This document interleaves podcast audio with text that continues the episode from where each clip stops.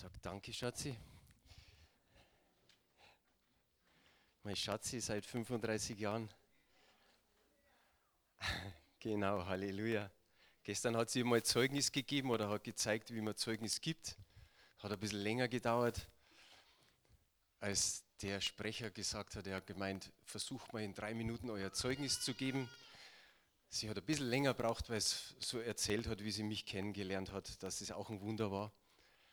Das war ein Wunder, dass wir uns kennengelernt haben. Es ist ein Wunder, dass man zusammen ist, denn es ist nicht immer leicht in der Ehe, oder? Dürfen wir ruhig zugeben, dass es nicht immer einfach ist in der Ehe. Aber wir haben einen Herrn. Das ist der Dritte im Bund. Und das ist das Gute, dass wir immer wieder in schwierigen Situationen auf den Herrn schauen und dann wissen, er hilft uns. Und so haben wir beide, sage ich mal, zumindest in den letzten Jahren nichts zu meckern uns geht's gut und das ist die Gnade Gottes einfach. Halleluja. Die Kinder geht's auch gut, ja. Weltweiter Gebetstag für verfolgte Christen. Um das geht's heute Morgen. Jetzt wird vielleicht der ein oder andere sagen, hey, da habe ich doch irgendwie gehört, dass das eigentlich am nächsten Sonntag wäre, am 15.11. Das ist richtig. Ich habe nur vor einigen Monaten schon zu Frank Weigert, dem Pastor aus der Agape-Gemeinde, gesagt, könntest du bei uns mal predigen? Und er hat eigentlich nur diesen 15. November frei gehabt. Und dann habe ich gesagt, okay, dann predigst du am 15. November bei uns. Und kurz darauf sah ich, oh, da wäre weltweiter Gebetstag für verfolgte Christen. Die machen das aber immer so, dass man sagt, okay, man kann eine Woche vorher oder eben eine Woche nachher auch diesen weltweiten Gebetstag, sage ich mal, gestalten. So haben wir den heute. Und das Einzige, oder was heißt das Einzige, aber das, was mir dazu eingefallen ist, ist Gebet und Glaube. Das sind die zwei wichtigen Bereiche für uns und für die verfolgten Christen. Gebet, wenn wir über Gebet lesen oder hören oder selber beten, wissen wir eines, Gebet verändert die Welt. Das ist so ein Spruch, aber der passt.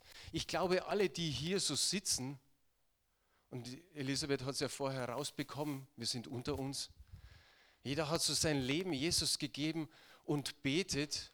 Und wir haben nicht nur einen Gebetserfolg in Anführungsstrichen oder eine Antwort bekommen von Gott, sondern in den Jahren, wo wir im Glauben stehen, immer wieder haben wir gemerkt, Gott antwortet auf unser Gebet. Manchmal ganz anders, wie wir es vermuten, wir machen Gott oft nur in unserem Gebet so tausend Vorschläge, wie er es denn machen könnte. Und dann überrascht er uns vielleicht mit, manchmal mit einer Antwort, die nicht so ist, wie wir es meinen, aber die genial ist, weil das, was Gott gibt, ist genial. Amen. Das andere ist der Glaube. Wenn wir auf Paulus schauen, kein geringerer wie der Paulus, wir sagen von ihm vielleicht, ja, das ist der Glaubensheld. Das ist der, der hat alles Mögliche erledigt. Der hat zwölf oder über zwölf Briefe an uns geschrieben und von denen zehren wir. Aber auch er hat gesagt, es ist nicht ganz so leicht mit dem Glauben. Im letzten Brief an Timotheus hat er geschrieben, ich habe Glauben gehalten. Jetzt denken wir, naja, der, aber wenn wir seine Briefe aufmerksam lesen, dann sagt das auch, weil einige seiner Mitarbeiter Schiffbruch erlitten haben. Schiffbruch am Glauben. Sie sind weg von Jesus, weg vom Glauben und sind irgendwo wieder auf ihren eigenen Wegen gelandet. Und er selbst sagt im zweiten Korintherbrief in Kapitel 1, mir und meine Mitarbeiter, und zwar danach zu sterben. Zu sterben, weil die Bedrängnisse und die Trübsal alles so groß war, dass wir eigentlich nur noch sterben wollten. So eng ging es ran an ihm. Und er sagt einfach, ich habe Glauben gehalten. Und das ist das Wichtige, auch in unseren Reihen. Ich habe kürzlich gehört, dass zwei Leiter in Deutschland einfach weg sind vom Glauben. Und einer schreibt noch ein Buch, warum ich nicht mehr an Gott glaube. Und du erschrickst und du denkst, wieder hat es einen erwischt. Und eigentlich ist mein Gebet seit dem Herr, du kannst ihn nochmal erreichen. Du kannst ihn erreichen, dass der dieses Buch zerreißt, dass er nochmal ein Buch schreibt, wie ich Jesus wiedergefunden habe, was er immer. Aber da ist es verständlich, wenn der Paulus sagt, ich habe Glauben gehalten. Ich habe durchgehalten. Und gestern erst habe ich so eine kurze Andacht von Max Lucado gelesen. Ich weiß nicht, wer das Buch hat, dieses kleine Andachtenbuch. Da heißt es, noch nicht zu Hause. Also wir sind noch nicht zu Hause. Wir haben eine ewige Adresse, die in unserer Seele haftet. Gott hat die Ewigkeit in die Herzen der Menschen gelegt, so steht es im Prediger. Tief in unserem Innern wissen wir, dass wir noch nicht zu Hause sind. Deshalb müssen wir darauf achten, uns nicht so zu verhalten, als wären wir es doch. Obwohl unsere Augen fest auf den Himmel gerichtet sind, ist die Reise für einige von uns lang geworden, sehr lang und stürmisch. Folgendes müssen wir uns in Erinnerung rufen. Gott hat nie behauptet, dass die Reise leicht sein würde, aber er hat gesagt, dass die Ankunft das Ganze wert wird. Es ist es wert, Glauben zu halten bis zum Schluss. Und da ist jetzt das Gebet. Es gibt verschiedene Facetten vom Gebet. Die einen wollen mehr Lobpreisen, die anderen mehr anbeten. Die nächsten sagen, es ist schön, wenn wir Dank sagen. Die anderen haben eben nur in Anführungsstrichen das Gebet, das so dahin betet. Die anderen haben Fürbitte oder Bitte für sich selbst, schreien, suchen, jammern, klagen vor Gott. Es gibt so viele Arten von Gebet. Und ich denke natürlich, für diesen Sonntag ist Fürbitte notwendig für die verfolgten Christen. Mein erster Hauskreis Wisst ihr, was das für ein Kreis war? Ein Fürbitte-Hauskreis. Da wurde nur gebetet. Und ich war da so drin, weil meine Frau ja vor mir gläubig war und sie war schon in dem Fürbitte-Kreis, habe ich mir gedacht, jetzt gehst du einmal dazu. Früher bin ich im Wohnzimmer gesessen, die haben in der Küche gebetet.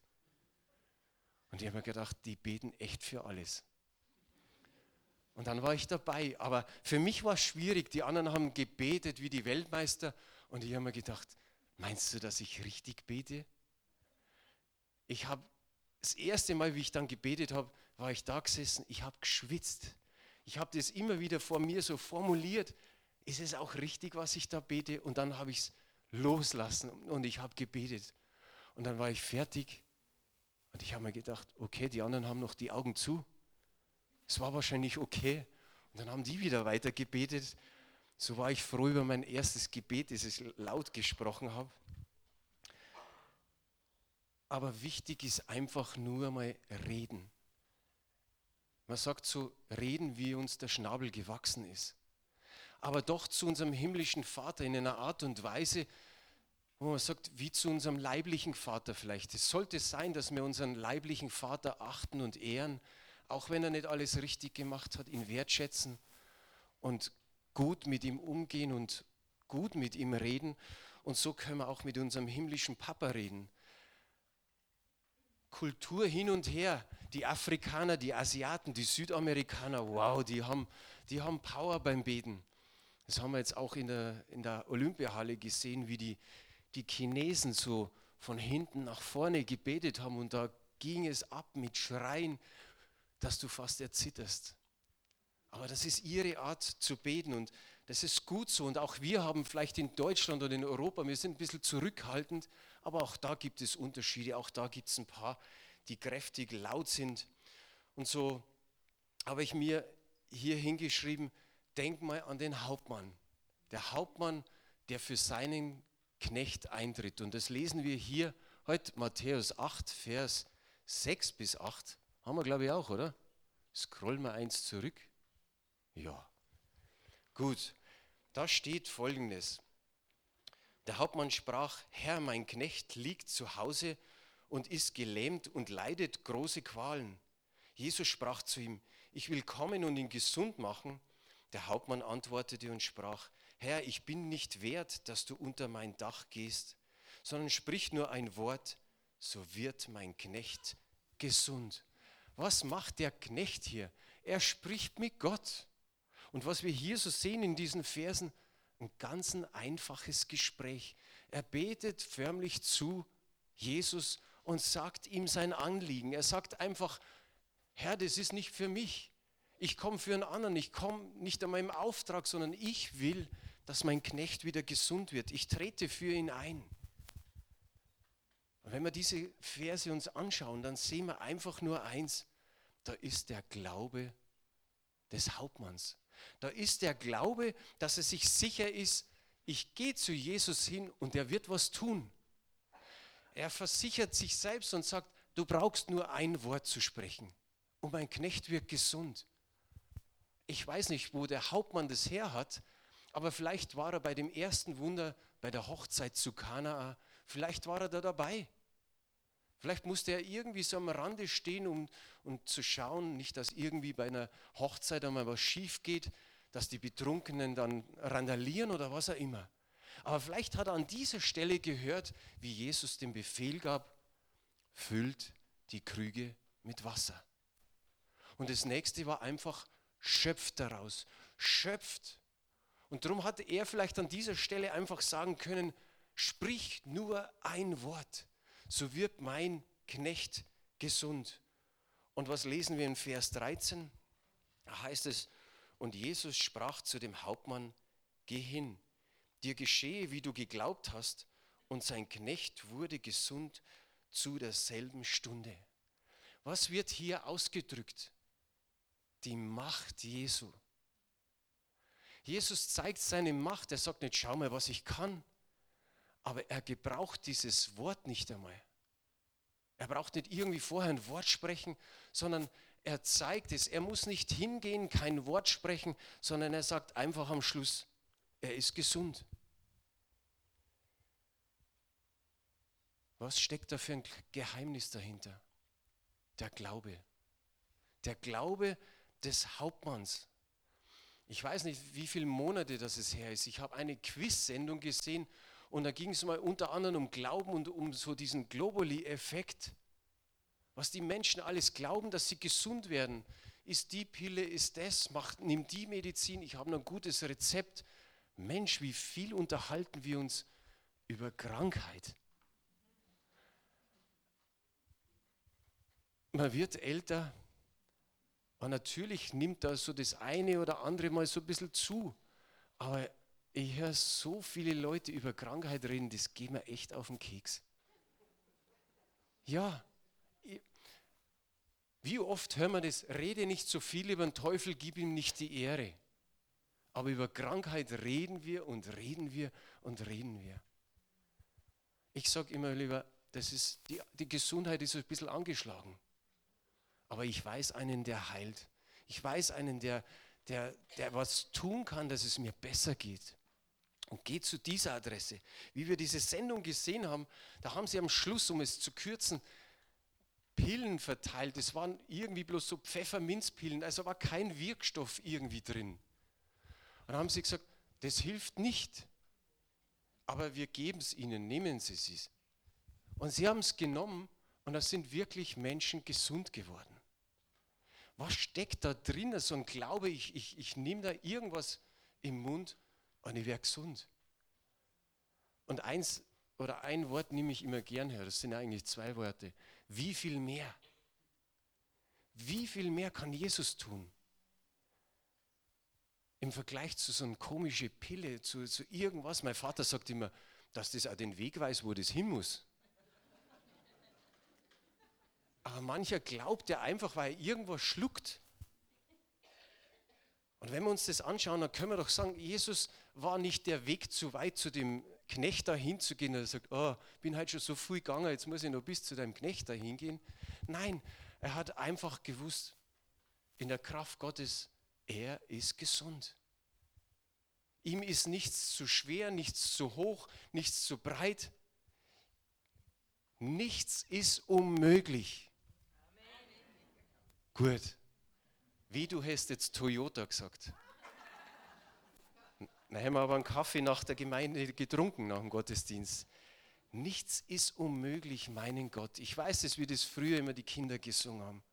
Wie schön war das. Immer so, nichts ist unmöglich, meinem Gott. Der Petrus war im Gefängnis. So ein ganz einfacher Vers, Apostelgeschichte 12, Vers 5.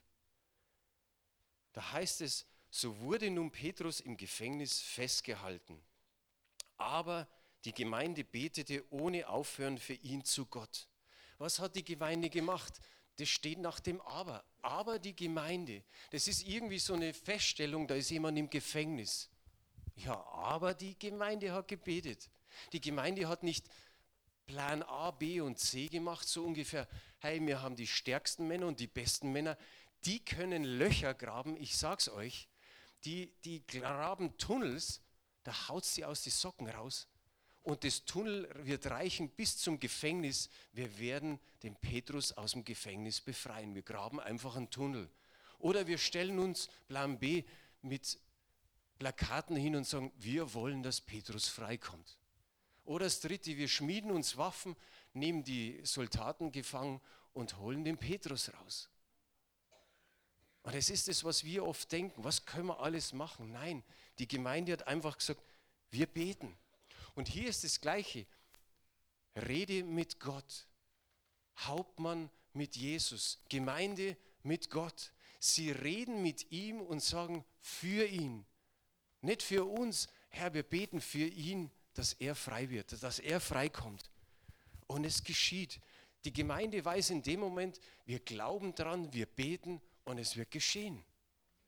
Punkt. So ein kurzer Vers. Und das, der Hammer ist, es geschieht was Seltsames. Ein Engel. Wer hat schon mal einen Engel gesehen? Ah ja, ein, zwei, drei, vier.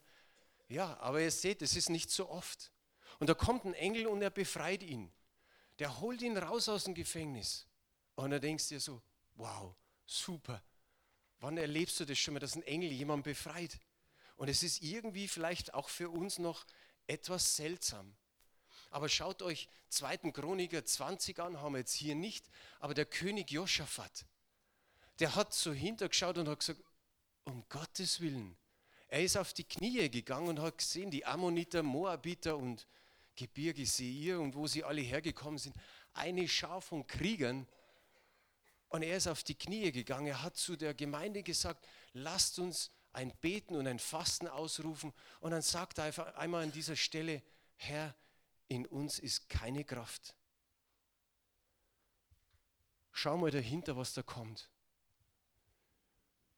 Und was passiert? Er stellt Sänger und Musiker auf, die sagen, Gottes Güte und Barmherzigkeit ist ewiglich. Und es passiert in dem Moment was. Es passiert was, dass ein Hinterhalt kommt und die bringen sich selber um. Auch ein bisschen seltsam. Aber Gott hat da eingegriffen. Das dritte ist der Mauereinsturz von Jericho. Ja, da gehen wir heute einmal rum, da gehen wir zweimal rum am, ne-, am letzten Tag, siebenmal gehen wir rum. Und was haben sie gemacht? In die Hörner, in die Posaunen gestoßen, Kriegsgeschrei und ratsch, die Mauer ist weg. Und das vierte noch als letztes, Paulus und Silas im Gefängnis. Was ist da passiert, ist ein paar Kapitel weiter von der Apostelgeschichte. Da wackelt es, da rüttelt es und die beiden kommen frei. Die evangelisieren noch und da kommen sogar noch welche zum Glauben, die im Gefängnis drin sind, aber sie sind frei. Lauter etwas seltsame Geschichten.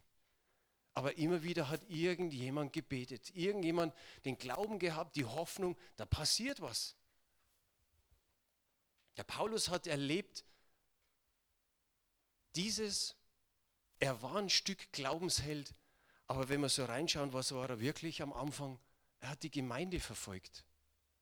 Und es soll uns den Fokus darauf richten, dass es Gott nicht so schwer ist, die, die schlimmsten Kaliber zu erreichen. Wo wir sagen, ach der nicht, was, der ist Muslime oder der, der, der ist im Gefängnis, wie soll er den erreichen? In Apostelgeschichte 9, Vers 4 habe ich, glaube ich, auf der Folie, oder? Ja. Da steht einfach nur, und Paulus, er fiel auf die Erde und hörte eine Stimme, die sprach zu ihm, Saul, Saul, was verfolgst du mich? Jesus identifiziert sich hier mit der Gemeinde. Er sagt nicht, du verfolgst die Gemeinde, sondern er sagt, du verfolgst mich damit, wenn du die Gemeinde verfolgst. Und was sagt er später, der Paulus, zu den Galatern? In Kapitel 1, Vers 13 heißt es, denn ihr habt ja gehört von meinem Leben früher im Judentum, wie ich über die Maßen die Gemeinde verfolgte und sie zu zerstören versuchte. Wer versucht jetzt die Gemeinde zu zerstören? Die IS, Boko Haram und wie sie alle heißen. Die versuchen gerade unsere afrikanischen Geschwister und die, die aus Asien kommen, einfach den Gar auszumachen. Es ist was ähnliches wie damals. Verfolgung. Menschen, Kirchen niederzubrennen, zu schlachten. Und vielleicht fragt da der ein oder andere, ihr kennt es, in der Zeitung steht immer wieder, warum hat Gott das zugelassen? Aber die Medien scheren sich nichts, nichts über Christenverfolgung. Da sagen sie nicht, warum lässt Gott es zu. Das passiert einfach. Aber vielleicht fragt einer von uns oder überhaupt die Christenheit, das sagt, warum lässt Gott es zu?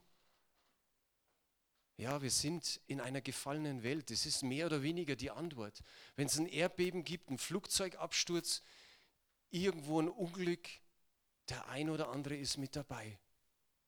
Und auch an diesen Flecken Erde in Afrika und in Asien, wo Menschen wegen ihrem Glauben umgebracht werden. Und das hauptsächlich, ich sage mal einfach unsere Leute, unsere Geschwister. Aber wenn man den Hebräerbrief liest, das ist das letzte, die letzte Bibelstelle, dann sieht man, was im Alten Testament war und was jetzt eigentlich in der Endzeit geschieht. Es ist eigentlich gleich.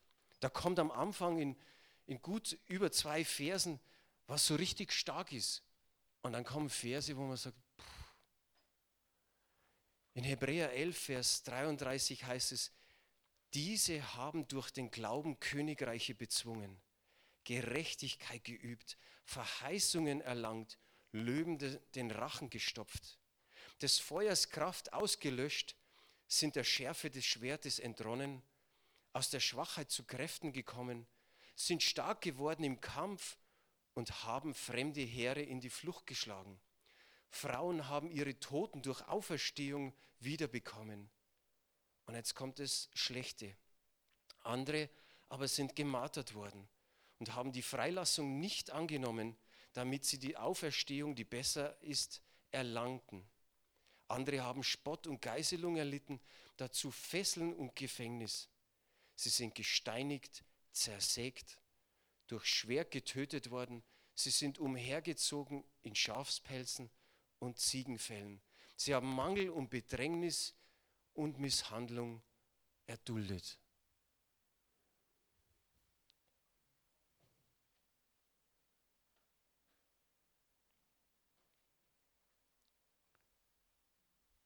Wir werden vorher jetzt noch ein Zeugnis hören, bevor wir dann zum Beten kommen. Aber das soll uns einfach auch zeigen, was alles so geschehen ist, dass man sagt, auch Muslime bekehren sich. Und das ist das Gute. Einfach zu wissen, ich habe jetzt erst die Tage aus dem Irak wieder was gelesen, dass so und so viele Muslime sich bekehren, weil sie Schnauze voll haben. Weil sie da nicht mehr sich dazustellen. Und ich habe in einem Global Gathering mit einem iranischen Pastor aus Hamburg gesprochen. Ich habe ihn wiedererkannt und er hat gesagt, wir haben 130 Iraner im Alpha-Kurs in Hamburg. Wie wunderbar ist das? Um einfach zu wissen, Gott tut was. Wir, wir dürfen fordernd beten, dass wir sagen, Herr, wir wollen, dass sich Muslime bekehren. Wir wollen den Christen, die jetzt hier ankommen, irgendwo eine, eine, eine geistliche Heimat geben. Aber wir glauben auch, dass sich noch andere bekehren werden, dass Muslime zu Jesus finden.